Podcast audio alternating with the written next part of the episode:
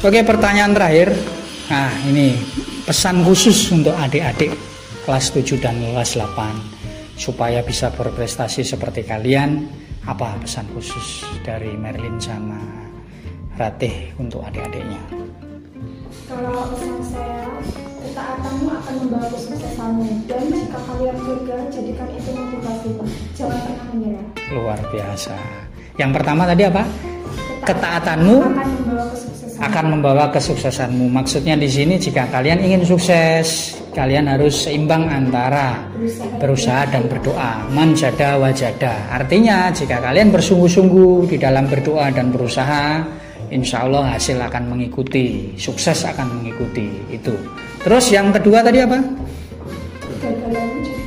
Kegagalanmu jadikan motivasimu. Artinya jika kalian me- apa ya istilahnya mendapatkan kegagalan itu ja- jangan dijadikan eh, kalian nggak mau berusaha lagi atau gampang menyerah, tetapi justru jadikan motivasi untuk lebih semangat berlatih untuk lebih berprestasi lagi ke depannya. Luar biasa Merlin ya filosofinya.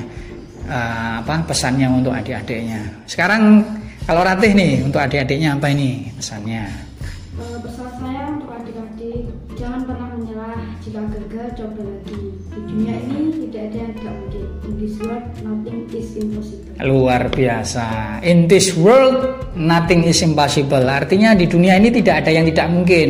Jika kalian berusaha, insya Allah pasti akan tercapai apa yang kalian cita-citakan. Jadi tetap berusaha yang terbaik yang kalian bisa di bidang kalian masing-masing. Kalau Merlin sama Ratih berprestasi di bidang pencak silat, mungkin kalian di bidang yang lain akan berprestasi dan akan meraih kesuksesan jika kalian laksanakan dengan sungguh-sungguh, berdoa dan berusaha dan jangan cepat menyerah.